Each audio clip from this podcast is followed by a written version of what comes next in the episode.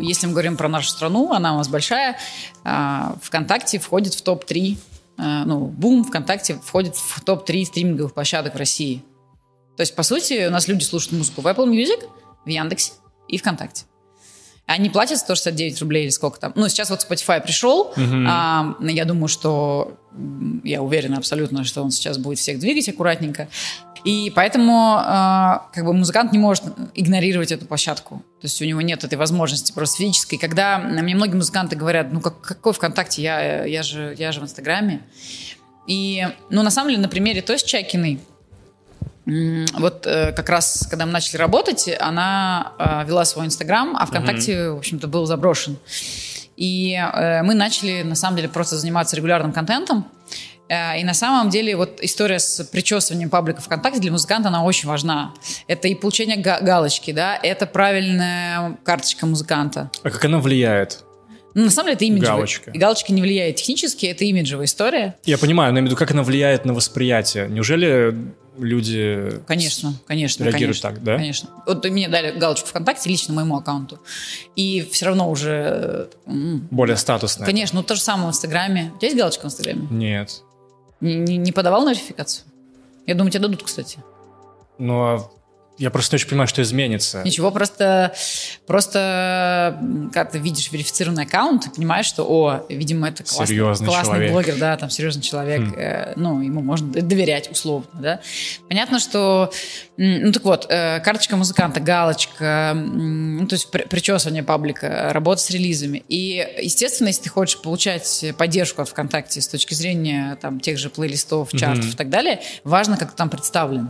Есть еще очень немаловажный фактор – это ВК-фест. Это огромный офлайн, э, офлайн возможность, так скажем, для молодых музыкантов попасть на сцену, познакомиться с правильными людьми и так далее.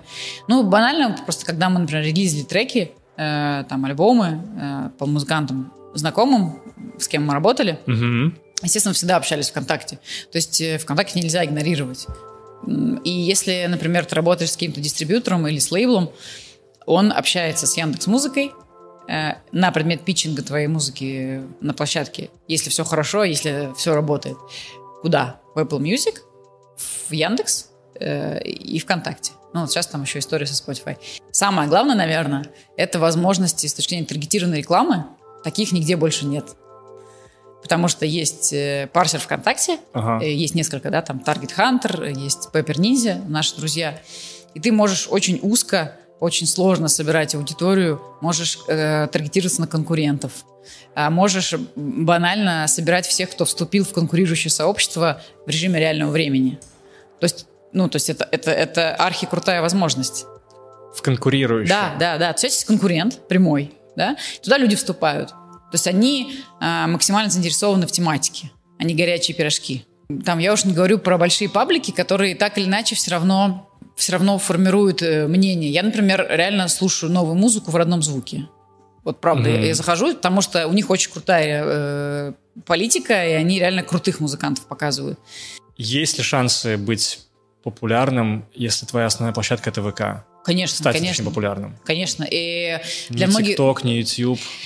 А, ну, смотри, э, понятно, просто YouTube, э, он сложный, он намного сложнее, чем ВКонтакте с точки зрения производства контента. Ты не можешь просто прийти в YouTube, э, там, не знаю, сесть на диване и, и что-то на телефон снять. Это невозможно. Возможно. Ну, э, да, музыкантам, музыкантам все говорят, малыш, становись блогером, а музыкант говорит, э, приходит ко мне на консультацию, рыдает и говорит, я не могу, я не могу, я хочу сидеть в студии, я не хочу снимать э, смешные ролики в ТикТок, я не хочу снимать YouTube-канал, я не хочу быть блогером.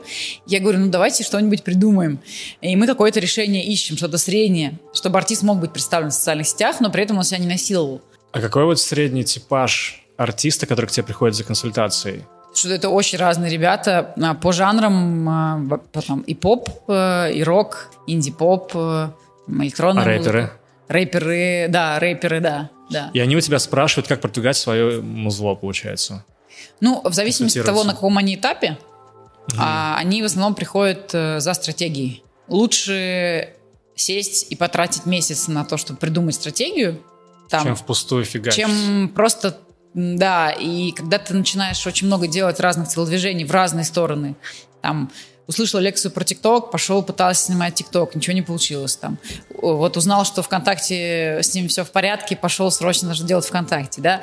Потом узнал, что можно попасть на фестиваль, написал в три фестиваля, остальные 23 забыл, угу. тебе никто не ответил, ты расстроился. Но самый частый вопрос, на самом деле, это промо-релиза, то есть как придумать промо-релиза.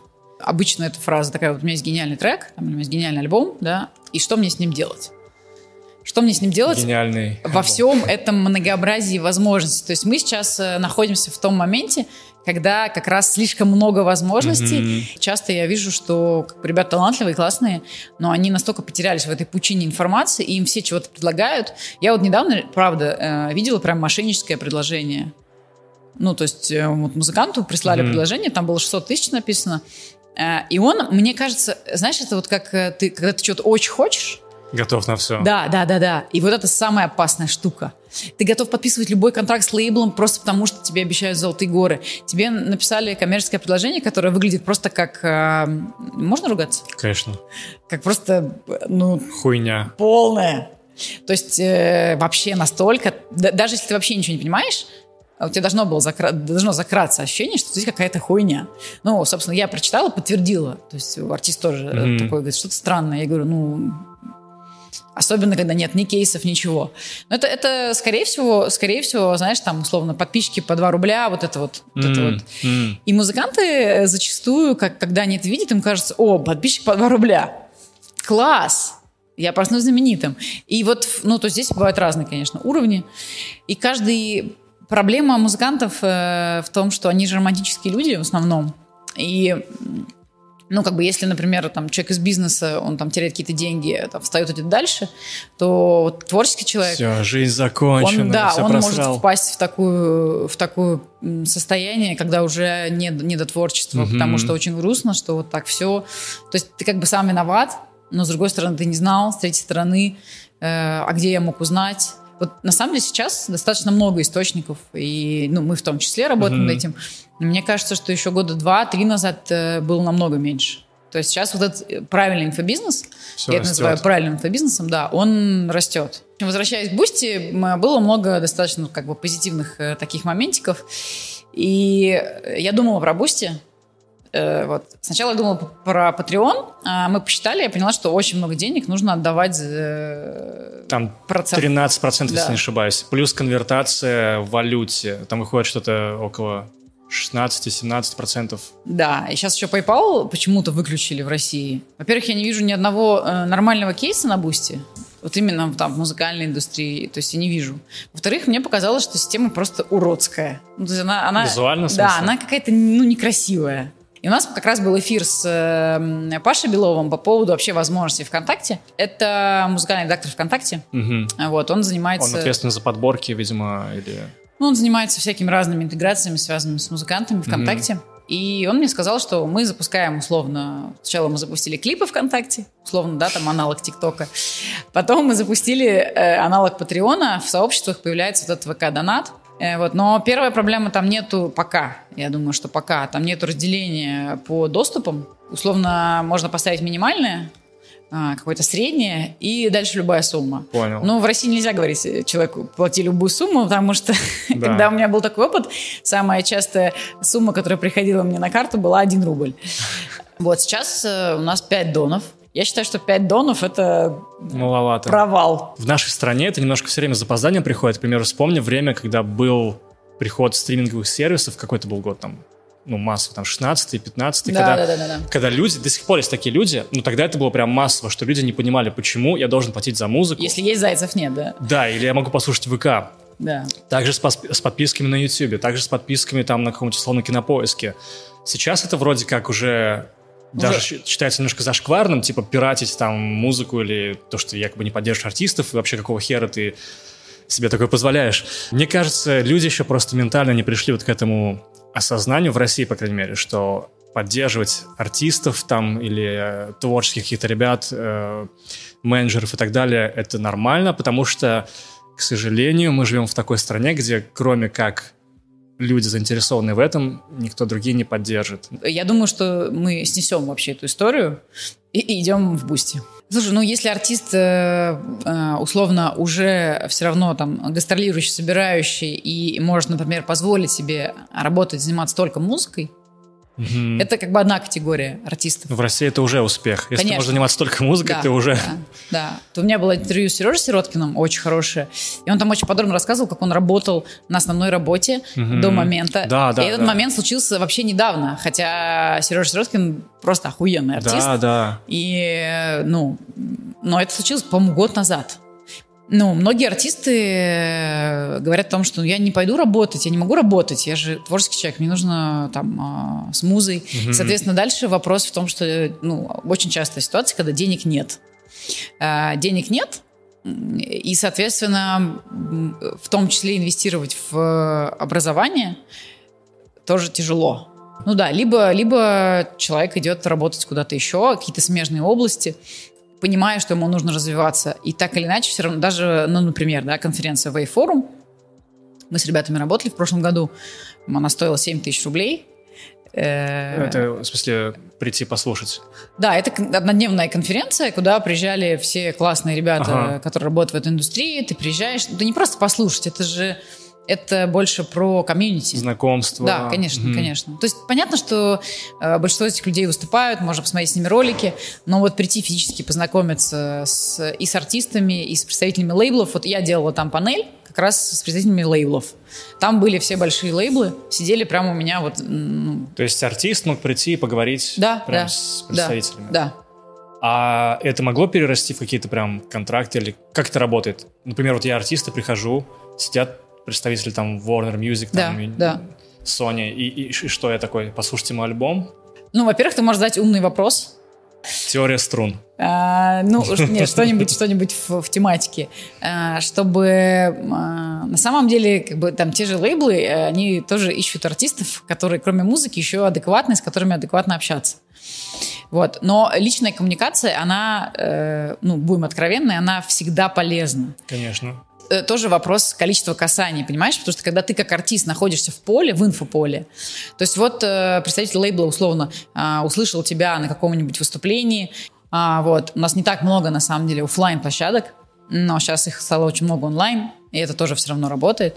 Поэтому я рекомендую музыкантам, ну, то есть, условно, вот музыкант, который считает, что 7 тысяч рублей – это очень дорого, а, он просто еще эмоционально и ментально не дорос до мысли mm-hmm. о том, что 7 тысяч рублей – это супер недорого за То тот вклад в себя, по объем сути. контента, который э, ты можешь получить, и за, самое главное, за коммуникации, за связи. Вот. И, конечно, ну, даже я знакомлюсь с большим количеством артистов, даже если я им ничего не, не помогаю никак, да, э, но я слушаю их музыку, у меня они запоминаются лучше. Ну, я думаю о том, куда можно, как, что, там, кому можно порекомендовать. И ты же понимаешь, это все работает на уровне количества касаний.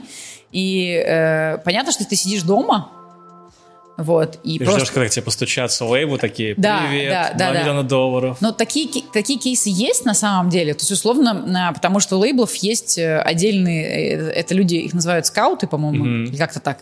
Хантеры, хантеры, хантеры, mm-hmm. да, которые ищут таланты, условно. Но мне кажется, что нужно увеличивать вероятность встречи. Ну, то есть как в Тиндере, да? Когда мальчик ищет девочку, если только мальчик проявляет инициативу, то вряд ли он найдет конкретную девочку. А если и девочка тоже ищет конкретного мальчика, то вот вероятность встречи условно там... Сто процентов. Ну, в смысле, сто процентов я согласен. 70 процентов вероятность встречи, да, скажем так.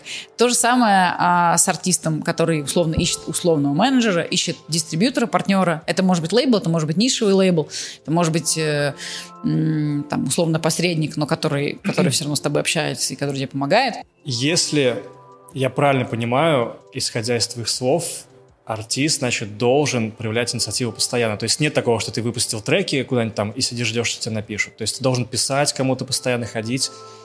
Смотри, это одна из стратегий, э, но она очень часто заканчивается тем, что ничего не происходит, а когда mm-hmm. ничего не происходит, ты сам знаешь... Руки опускаются. Руки опускаются, да. Это просто такой абсолютно ручной подход. Как я писала э, тому же ВКонтакте, поддержите нас здесь, вот здесь, вот здесь. Mm-hmm. Что можно сделать? Давайте придумаем какую-нибудь фишечку, давайте придумаем интеграцию, давайте придумаем конкурс. Потому что всем что интересно? Всем интересен трафик. Если ты делаешь крутую интеграцию, кстати, вот сейчас у Тоси Чакиной а, была классная штука с последним альбомом с Яндекс Музыкой. Mm-hmm. Там была расширенная версия альбома, и перед каждым треком а, был, условно, трек э, номер э, ноль, там, ну, в общем, ага. и там была записана ее голосом э, история про песню. А, это как режиссерская версия фильма, да, где да, режиссер да, объясняет да, да, с комментариями. Да. Прикольно. И трафик, ну, даже у нее в сторках очень много трафика, вот там расширенная версия альбома в Яндекс Музыке. Понятно, что это значит, что э, Тося делает свой свою часть работы. Яндекс Музыка дает поддержку в плейлистах. Ну, такой эксклюзив далее. был, получается. Конечно, конечно. Mm-hmm. А исходя из этого всего, не кажется ли тебе, точнее, мне кажется немножко несправедливым, что получается, что выигрывает тот, кто больше напорист, что ли, чем тот, кто больше талантлив? Конечно. Хочешь самый простой пример? Блогеры. Да. Кто? Блогеры. Ну да, это вот как раз я вот буквально недавно говорил о том, что это для меня всегда какой-то отдельный мир. Я Конечно. не могу воспринимать блогерскую музыку серьезно, просто потому что они перенесли просто свою аудиторию на Конечно, музыку. Да. Как бы это нечестно. Как будто бы с точки зрения... Ну, типа, это аудитория, которая тебе наработана другим контентом, просто перешла из-за тебя в музыку. Но это не значит, что твоя музыка такая пиздатая, что она привлекла миллион просмотров. Ну, зачастую она не пиздатая. Кроме трека «Собака писал, собака какала». Шаришь. Попробуем, давай попробуем не мерить в, в парадигме просто гений, и вот он что-то сделал. Потому что рост э, музыканта, он тоже растет. Mm-hmm. И вот Сережа очень круто рассказывал о том, что там, условно, сколько часов нужно заниматься музыкой. Сережа Сироткин. Да, да, да, mm-hmm. чтобы вот прийти к тому звучанию. Потом а, там появилась команда, именно музыканты, все это нужно сыграть. Это, это очень много времени.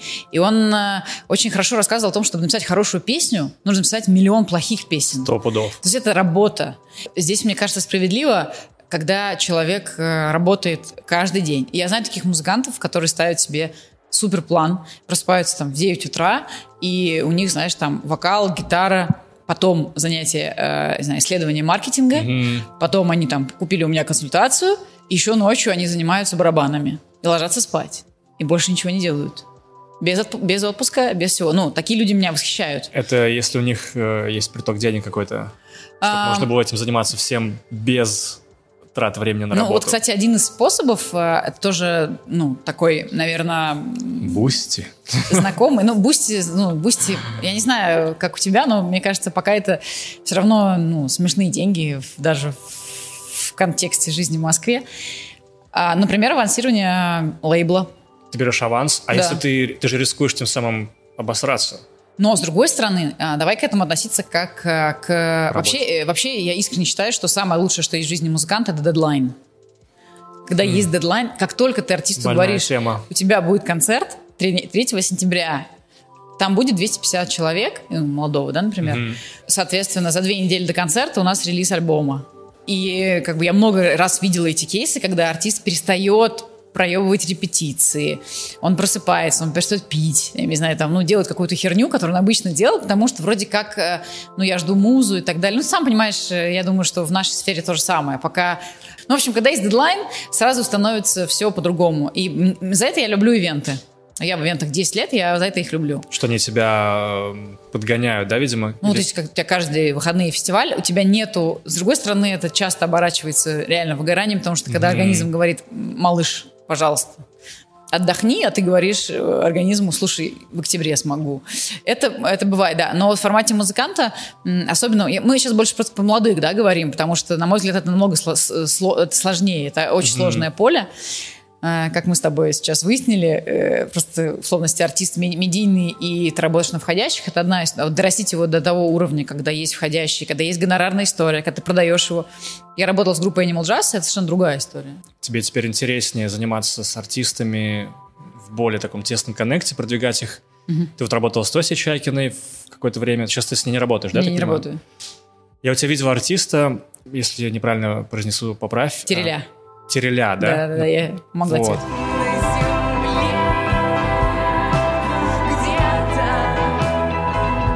Как ты выбираешь артиста, с которым ты работаешь? Ну, мы на самом деле с Настей договорились, э, ну, ну вот мы сейчас, по сути, в стадии такой, такого старта. Ну, во-первых, после каждого артиста нужно прийти в себя. Мне кажется, такая есть первая проблема. По- ты... после, после работы с артистом, да. А, потому что, ну, много почему. Притирка и так далее, личные вот эти моменты. Или что ты имеешь в виду? Я имею в виду, что, э, ну, вообще... Выжимает тебя он. Взять артиста молодого э, на менеджмент ну, то есть это, правда, очень сложная работа она, по сути, не, ну, она не приносит денег, и не, непонятно, когда инвестиции вернутся. вернутся, да. И непонятно, когда что-то произойдет хорошее. Но видишь, самое главное, это, кроме музыки, это, это еще коммуникация, то, есть, чтобы человек был вообще в, в адеквате, чтобы он понимал, чтобы с ним можно было разговаривать. Вот. А, артист к тебе обращается. Угу. И что входит в твои обязанности в работе с ним? Э, смотри, зависит от того, э, ну, на каком, э, условно, уровне там, мы готовы или я готова вовлекаться в это Вовлекаться, все. да, да, да. Но это может быть просто консультация, это может быть какая-то просто беседа. Ну, я это, скорее про постоянную работу. А, ну, это может быть, например, саппорт по маркетингу серии концертов или тура. Вот. Или это может быть уже такое более серьезное сотрудничество, когда, вот я говорю про тот самый менеджмент 360, Э, когда, по сути, ты закрываешь, э, ну, вот, вот вся организационная жизнь артиста, в которой есть э, все технические вопросы mm-hmm. рабочие, ну, кроме, условно, соз... даже, даже на самом деле включая создание треков, потому что, э, чтобы все сделать грамотно, нужно найти э, ребят, очень редко, когда артист все может делать сам, такое бывает. Вот, но обычно все равно вот есть аранжировка, есть там, надо записать вокал, потом сведение, мастеринг, э, потом это нужно все как-то упаковать, придумать, потом нужно найти дизайнера, э, написать триллионы ТЗ, все это проверить. А потом, соответственно, дальше мы вот со всем этим паком, дальше мы пишем, условно, пресс-релиз по каждому треку. Дальше мы вместе например, э, ну, придумываем стратегию продвижения этого mm-hmm. релиза, дальше идем с этой стратегией к, к площадкам, или идем к нашему дистрибьютору, которого мы тоже заранее успели найти. А, вот. И дальше ставим концерты. Если уже можно, ставим тур. То ну, есть и... прям на всех этапах ты участвуешь, получается? Да, да, да. Ну, ну, вот сейчас будет так. Вот сейчас будет так. Э, и в целом с Тоси э, было тоже так. Ну, кроме музыки, потому что альбом «Юность» уже был готов, когда мы ага. начали работать. Моя задача, да, организовать процесс. Угу. Моя задача соблюсти дедлайн. И понятно, что артист, который столкнулся с тем, что он, у него нет денег, то есть моя задача найти деньги. Как, как это работает именно в финансовом плане? Здесь есть, да, здесь, или... есть, здесь есть разные схемы. Э, вот самая частая схема это процент. Ага. Процент от э, условно от входящих денег. Но а если их нет? Всем понятно, да, что, что вначале их нет. Я это сравниваю реально с IT-стартапом. Мне очень нравится это сравнение, когда вот словно есть э, SEO, есть маркетолог, и вот они вместе двигают продукт. Но mm-hmm. они как бы вместе в самом начале пути, оба не знают, что будет дальше, но им нужно сделать первую версию, вторую версию, да, и, собственно, привлечение инвестиций – тоже огромный кусок работы. И в данном случае, а, если мы понимаем, что на запись альбома а, нам нужно, не знаю, там, там не знаю, 100 тысяч рублей, 200 тысяч рублей, 300 тысяч, ну, в зависимости от того, какая ситуация, нам нужно деньги найти. И мы садимся, решаем, как мы будем их искать. И какие-то варианты, как правило, рекламодателя – или... А откуда они их нету там? Откуда? Э, артист, у артиста 300 подписчиков ВКонтакте и в Инстаграме. Тогда откуда эти деньги берутся? Ну, вот есть вариант сделать, ну, не знаю, найти денег э, условно, э, вытащить. Ну, там, я могу вытащить Заначку. из бизнеса, да, там, ну, могла. Вот. И, собственно, так и происходило. Я не говорю, что это супер классная схема, я не говорю, что она как бы реально... Но при этом, если, например, вот вы работаете в связке, да, и, собственно, так было несколько раз в моей жизни, я понимаю, что вот артисту сейчас нужно съездить, э, а, например, там... На Бали. На год, на год отдохнуть на Бали, да. Ну, банально, вот логистические все истории очень много денег съедают. Ну, там, какое-нибудь хорошее мероприятие важное. Я понимаю, что оно важно стратегически для артиста, но оно не, они не оплачивают ничего, потому что ты молодой mm-hmm. артист, и ты никому не нужен. Тебе не оплачивают ничего. Соответственно, ну, приходится выделять деньги на логистику можно придумать какое-то ответвление к его основной деятельности, условно, например, диджей-сет. Это мой, мой любимый, э, как бы, моя любимая коммерческая упаковка. То есть артист э, едет, условно, с айфоном. Включает треки с плеера. Да, да, да, да. Но он хорошо проводит время, и я выставляю счет и на на расчетный счет падает э, энное количество денег. И это на самом деле, ну, мы сейчас не говорим, а, наверное, про какие-то супер гонорары, но в формате месяца, когда нам нужно сложить и, например, хотя бы сделать оборот, там, ну, хотя бы 200 в месяц.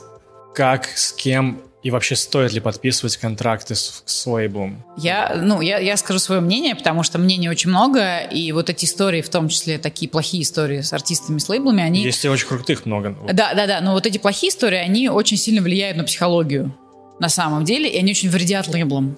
Потому что артисты зеленые, которые не в теме, mm-hmm. а они, я прям вижу на консультациях, они, например, говорят, ну как же мы пойдем в большой лейбл, они же нас обманут. Но, ребят, как бы, ну, детский сад, э, э, давайте не будем раздать детский сад. Если у тебя есть какое-то количество предложений от лейблов, ты просто садишься, берешь, распечатаешь все эти бумажки, Сидишь, покупаешь, э, покуп, нет, покупаешь консультацию у профессионала в этой сфере, который тебе расшифрует, потому что когда я получила там, ну, один, например, первый там договор большой с лейблом, а, там было 19, по-моему, страниц, и э, я, несмотря на то, что у меня высшее техническое образование, я, в принципе, нормально отношусь к документам, и я их часто заполняю и подписываю э, договоры, я не артист, я к тому. Ага. И то я подумала, ну, то есть это, это, это там реально сложно. А, реально, там много терминов э, и так далее. Ну, то есть я честно от души сейчас говорю.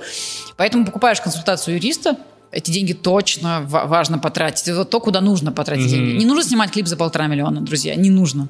Хм. Какую камеру сказать, чтобы они поняли? У нас одна. Ну, это бессмысленно. Вот потратьте лучше. Э, дальше, соответственно, а, когда тебе понятно вообще, что от тебя хотят, какие права у тебя забирают, не забирают, ты можешь корректировать эти договоры, и у меня есть, соответственно, друзья-музыканты, которые, например, с большим лейблом а, полгода подписывали договор, чтобы он устроил обе стороны. Мне кажется, что причина всех конфликтов и это не только моя мысль, а, между лейблом и артистом как раз в том, когда артист, особенно там, условно, из маленького города приезжает, и на него сваливаются все эти предложения, и он подписывает, ну, условно, там, то, что он знает, самое известное. Да, помнишь, как мы с тобой говорили про мошенничество? Подписывает, условно, не глядя. И вот это был момент, кстати, в, во вписке, где Шрот говорил о том, что а, его заставляли делать рекламные интеграции. Uh-huh, uh-huh. И, и он потом говорит о том, что его э, менеджер там послал ахуй. Я реально этот вопрос задала Леше на эфире. Я спросила, Леш, а как это вообще возможно? Там же в договоре все должно быть прописано. Ну, то есть его обязательства по рекламным наверняка должны были быть прописаны. Вот. Ну, в общем, э, я предполагаю, что они там были прописаны. Я думаю, что там вообще все было прописано. Супер подобно, потому что большие лейблы, их всего три, да, мейджеры. У них, у них очень подробные, очень, да, и для того, чтобы э, как бы их под себя сделать, то есть почему нету в интернете супер шаблона? Потому что каждая ситуация так или иначе индивидуальна. Это был вопрос, который я задала. Где шаблоны? Почему я могу просто скачать шаблон или купить шаблон? Вот, поэтому ну, там просто такое количество видов этих документов, такое количество всевозможных штук с этими правами. А, там, ну, собственно, банально, отдаешь ты деньги с концертов или не отдаешь, или mm-hmm. только на дистрибуцию подписываешься. Это написано, словно вы отдаете 20% от всего оборота с концертов. Хотя, например, лейбл подписывается только на дистрибуцию. То есть это просто его как бы еще лишняя деньга, и это можно обсуждать. Получается, бояться не нужно, просто стоит разобраться в этом, потратив в начальном этапе бабки на условную консультацию, дешифровку контракта. Конечно, бояться... лейбл это неплохо. Это отлично, отлично. И а, я искренне убеждена, что если лейбл реально заинтересован в артисте, mm-hmm. то здесь на самом деле реально как в отношениях. Если один очень хочет, а второй как бы, ну давай, mm. посмотрим, что с тобой будет, скорее всего, условно он будет, ну это мое мнение, да, и оно может быть неправильным, а, он будет, возможно, не самым не самым приоритетным артистом. Или, например, я часто вижу, как у лейбла, например, есть большой артист, и вот у него все хорошо, там все двигается, и малыши, а, ну так, немножко, ну они, все равно это, все равно это какая-то, какой-то процесс, когда, когда есть, э, э, ну, ну, в общем, как в любой работе, на самом деле, когда у тебя много клиентов, чуть поменьше, у тебя все равно есть какие-то приоритетные, которые тебе лично больше нравятся. Или, например, когда лейбл дает личного менеджера. Или не дает. Понимаешь, да, ага. разницу? Огромная разница в том, как артист растет. Это тоже вопрос супер дедлайна и времени. Когда у тебя есть трек, он свежий, с ним нужно много всего делать. Нужно делать очень много всяких вещей, чтобы стратегия сработала. Uh, условно покрутили таргет, но это не принесло результата. Какие-то цифры смешные там в прослушиваниях и все. И вот тот условно, потому что любой трек для артиста это инфоповод. Это возможность поговорить с аудиторией, поговорить mm-hmm. со СМИ, поговорить с представителями рынка о том, что я есть, я крутой, у меня хороший материал.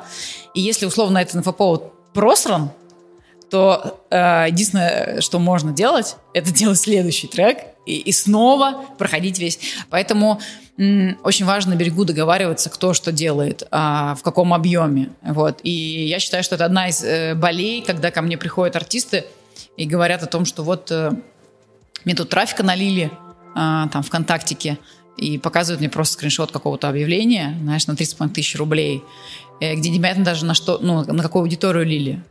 А для артиста на самом деле важно, ну, да, даже если не получилось какого-то супер там хайпа, буста, какого-то большого количества подписчиков, попадания в тренды, не получилось с площадками, но, по крайней мере, понять, какие аудитории тестировали, то есть что было сделано.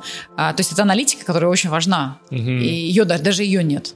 Ну, как вот, э, например, когда мы подписываем договор с с клиентом, да, на маркетинг, мы, э, у нас есть доп, э, допник, и там есть формат отчета.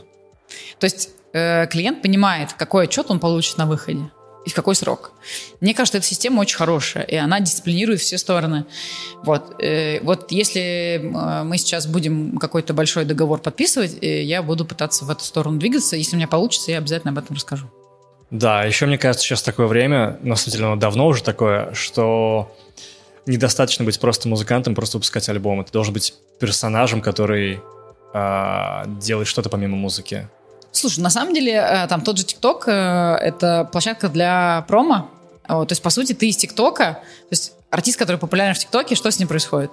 на самом деле. Переманивать аудиторию? Э, нет, люди, то есть так как ты не можешь слушать полностью треки в ТикТоке, ты дальше идешь... А, ну да, слушать да. этот трек, э, там, не знаю, в Акабум или на любую стриминговую площадку. Соответственно, это, это такой плацдарм, трамплин.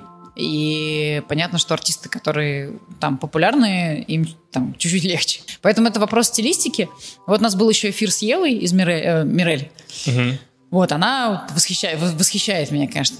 Ну, как э, там, ей 19 лет, да, она вот все делает сама. Э, там, и в том числе в ТикТоке она тоже есть.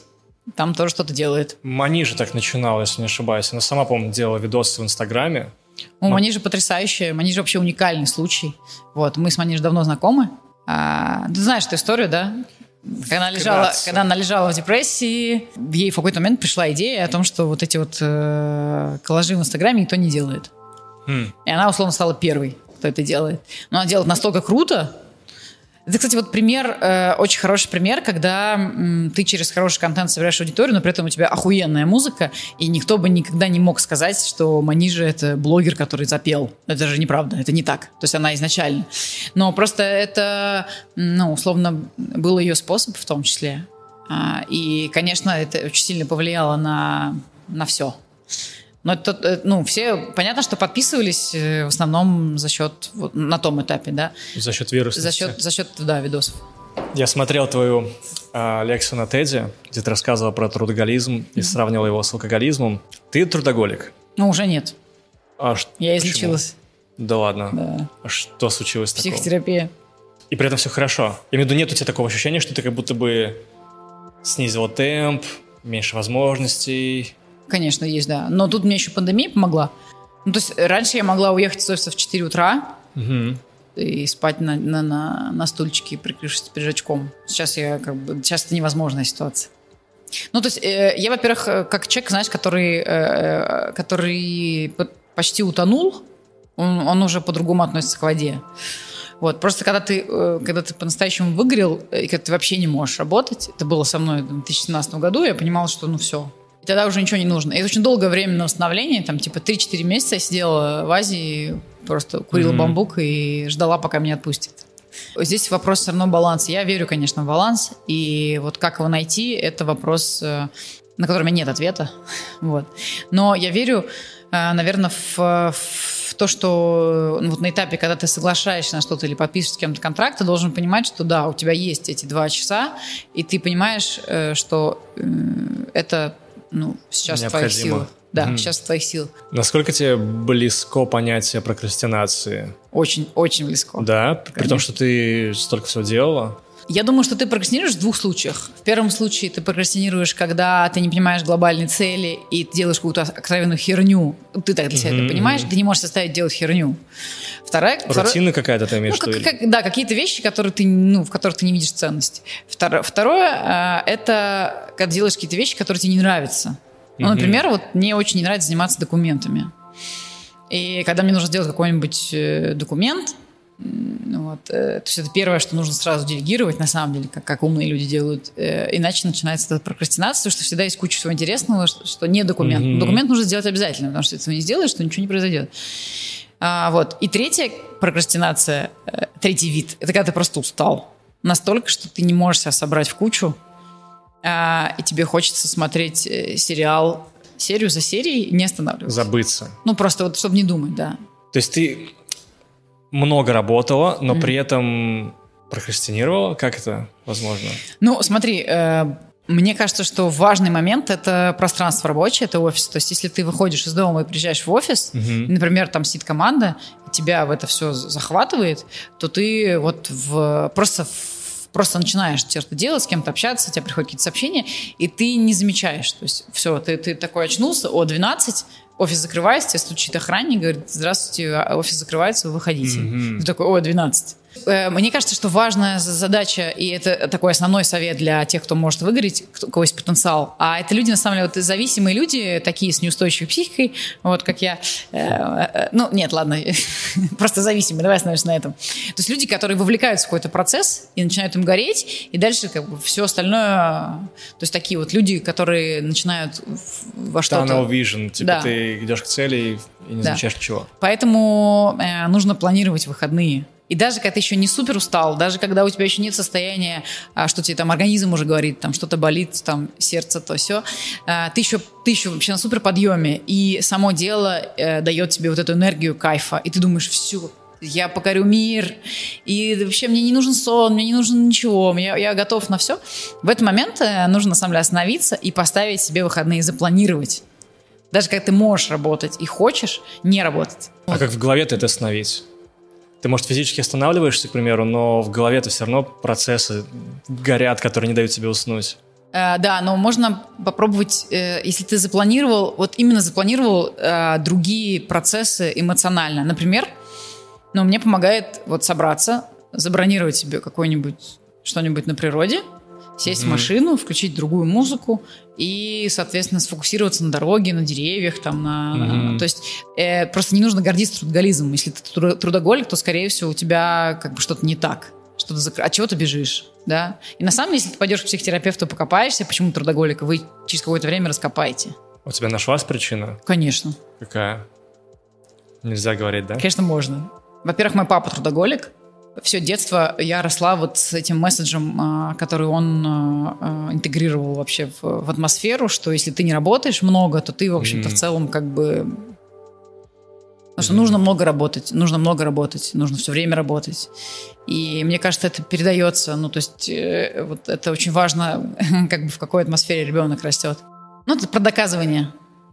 Себе. Себе, всем окружающим. Получение подтверждений из космоса, что ты лучше, что ты классный, что ты... Ну, у меня еще, видишь, я выросла э, с двумя братьями, на мой взгляд, жесточайшей конкуренции мужской. Mm.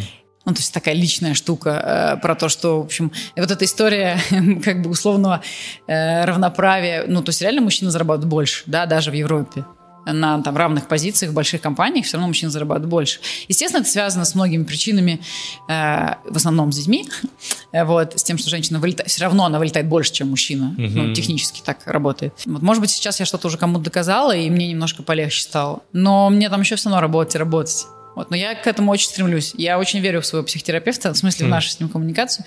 И знаешь, почему я всегда об этом говорю? Потому что я считаю, что это очень важно об этом говорить открыто, а, ну, то есть, когда, знаешь, как будто признаешься, вот, э, я не в себе, я хожу к психотерапевту. Но, может быть, кто-то сейчас э, посмотрит и скажет, блин, а я что же не в себе? И это не стыдно, потому что вот Конечно. я сижу здесь на стуле, и мне классно от того, что я это говорю. То есть это про такое... Я лоббирую этот подход к жизни. Я вообще считаю, что люди, которые в психотерапии, у них лучше получается строить отношения, и они не закапываются. Ну, то есть я очень много вижу токсичных созависимых отношений, люди ничего не меняют, потому что, потому что, ну, как бы все привыкли вроде как с чем-то, с чем, с чем-то получается мириться. Вот, хотя многие вещи можно на самом деле разобрать, даже на парной терапии или на индивидуальной. В общем, я м, всецело за, за, за этот подход, потому что очень многие вещи, просто детский мозг на этапе там трех, четырех, пяти лет, когда какие-то вещи формируются, складываются, он не в состоянии, а, ну, психика не в состоянии это переварить и понять. Угу. Например, если родители все время ссорятся или ругаются, или, не дай бог, дерутся.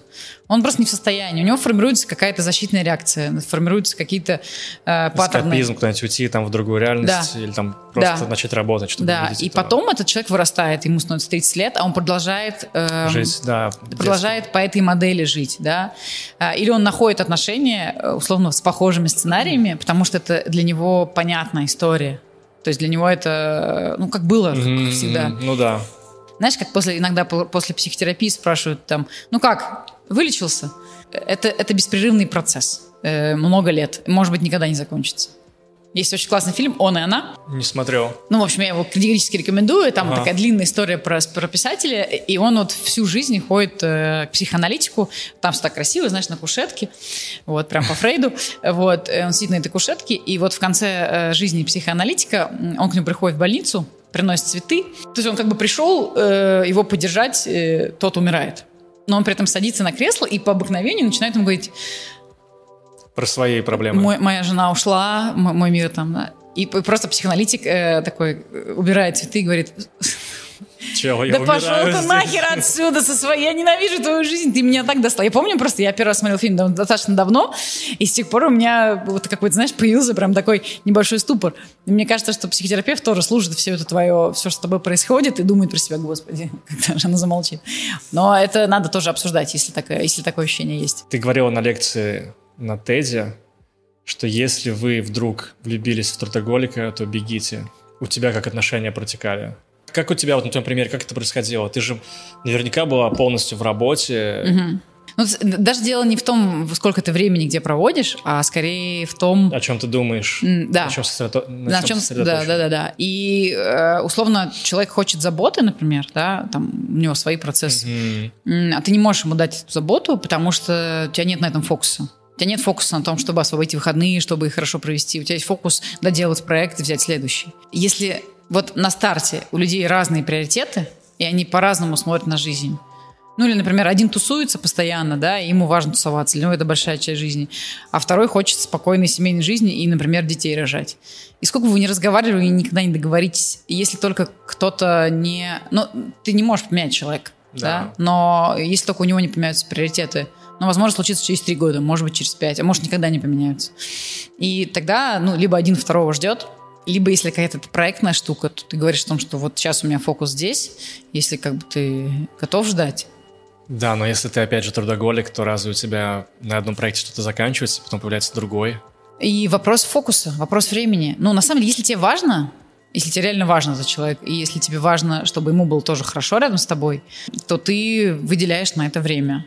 Мне кажется, вообще так это не работает с людьми, когда, допустим, нет такого какой-то определенной суммы денег, когда ты ее достигаешь, такой, ну все, можно расслабиться. Конечно, потом хочется больше еще. Да, если ты к этому пришел, значит, ты проделал какую-то неебическую работу, а скорее всего это уже часть тебя, и скорее всего ты не можешь внезапно так измениться и остановиться, поэтому ты дальше и башишь. Я, конечно, как эксперт в хорошем отношении, мне просто правда кажется, что вопрос вот старта. Если ты на старте понимаешь, что э, на старте очень много, вещей, очень много вещей понимаешь, но из-за того, что тебя херачат гормоны, слепят. Да, тебе кажется, что ну это мы преодолеем, это мы решим, с этим мы разберемся, тут психотерапия поможет. Ну и в конце концов все мы изменимся, потому что мы становимся старше, у нас меняются приоритеты, но это все херня. Угу. Потому что все, что э, как бы вот в начале ты видишь... Э, так оно и есть. Да, так оно и есть. И это все будет э, еще больше влиять на жизнь, когда закончится конфетно-букетный период. Э, мне кажется, что, ну, все, все, по крайней мере, истории, которые я знаю, у меня нет детей, но все истории, которые я знаю, когда дети появляются вот в этой, условно, в какой-то конфликтной, неблагоприятной ситуации, э, ну, не бывает случаев, насколько я вижу, да, а, когда дети... Чтобы все изменилось дети, в да, сторону. Наоборот, еще хуже. Mm-hmm. потому что столько вопросов, которые надо снова решать, если вы mm-hmm. не можете решить банальные вопросы. А, мне кажется, что дело не в том, сколько часов ты проводишь на работе и как ты о ней думаешь. Э, естественно, ну, нам всем хочется встречаться с, и, и жить с увлеченными людьми, с людьми, которым хочется что-то менять в этом мире, делать что-то крутое. Ну, то есть вряд ли э, тебе будет интересно с человеком, который Цель которого работа в пятерочке. Почему пятерочку Без, всегда? То, что это самое популярное, что может быть. Почему пятерочку всегда приводит в пример? Причем не в обиду тем, кто там работает. Просто Пятерочка, кстати, очень классная стала. Она сделала в Питере, по крайней мере, очень хороший ребрендинг и выглядит теперь как азбука вкуса. Только цены нормальные. Да. Извини. Это была минутка рекламы пятерочки. Мне просто всегда жалко про пятерочку. Но по сути, когда, да, когда вопрос, вопрос целей приоритетов. Ну вот, и вот так вот медленно, но верно мы приходим к ответу на вопрос. То есть человек может много работать или постоянно работать. Но если ты знаешь, что на первом месте, ну, на первом месте в какой-то, на, как, на каком-то ментальном уровне, то есть ты знаешь, что это твой тыл.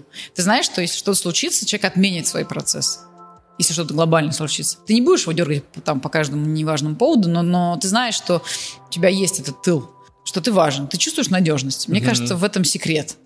Ты знаешь эту теорию четырех конфорок? Нет. Ну, словно у тебя есть 8, а, у тебя есть 8 сфер жизни ага. основных. А, то, что у тебя было на лекции. Где... Ну, типа теория, что 4 может гореть. Ты не можешь одновременно приоритет на 8 фокусировать. Условно это там здоровье или там... Здоровье, семья, семья финансы, ага, профессиональная ага. деятельность. Ну, в общем, кто там еще есть? Друзья. Ну, условно, 3-4 ок. И, но на самом деле, это очень крутые люди, которые могут отказываться от отношений, условно вот, фокусируясь на э, каких-то процессах. Я знаю mm-hmm. таких людей, и они сознательно это делают. И просто не загоняться работой как способом просто уйти от решения. Просто ты можешь, рядом человек, который страдает, ты просто работаешь круглосуточно, всем говоришь, что ты классный, ты работаешь, у тебя там гонорары и так далее, но по факту это же все э, ну, нечестно чтобы появилась эта синергия между двумя людьми, двумя людьми, которые вместе что-то хотят делать, или каждый в своей сфере, или даже в общей какой-то сфере, это, конечно, космическая история. Когда это происходит, я думаю, что, ну, вот тратить такие штуки вообще стоит, стоит вообще пускать человека в свою жизнь. Господи, сейчас буду рыдать. Мне просто хочется сказать э, музыкантам, а. А, да, потому что я очень часто сейчас, э, дорогие музыканты, с вами общаюсь и очень часто э, вижу, что у вас очень похожие боли. Мне просто, правда, хочется вам пожелать, э, чтобы во-первых, в вашей жизни было меньше людей, которые некомпетентны, которые вам что-то обещают, не делают. Но даже если это с вами происходит, то не нужно впадать в депрессию, нужно просто искать дальше. Это просто период, это просто момент. И это в том числе ваша неосведомленность, и это в том числе ваша проблема, что вы какую-то вещь не продумали, потому что это все равно вы условно создатель продукта, и это ваша ответственность. Все те люди, которые привлекаются в проект, это тоже ваша ответственность.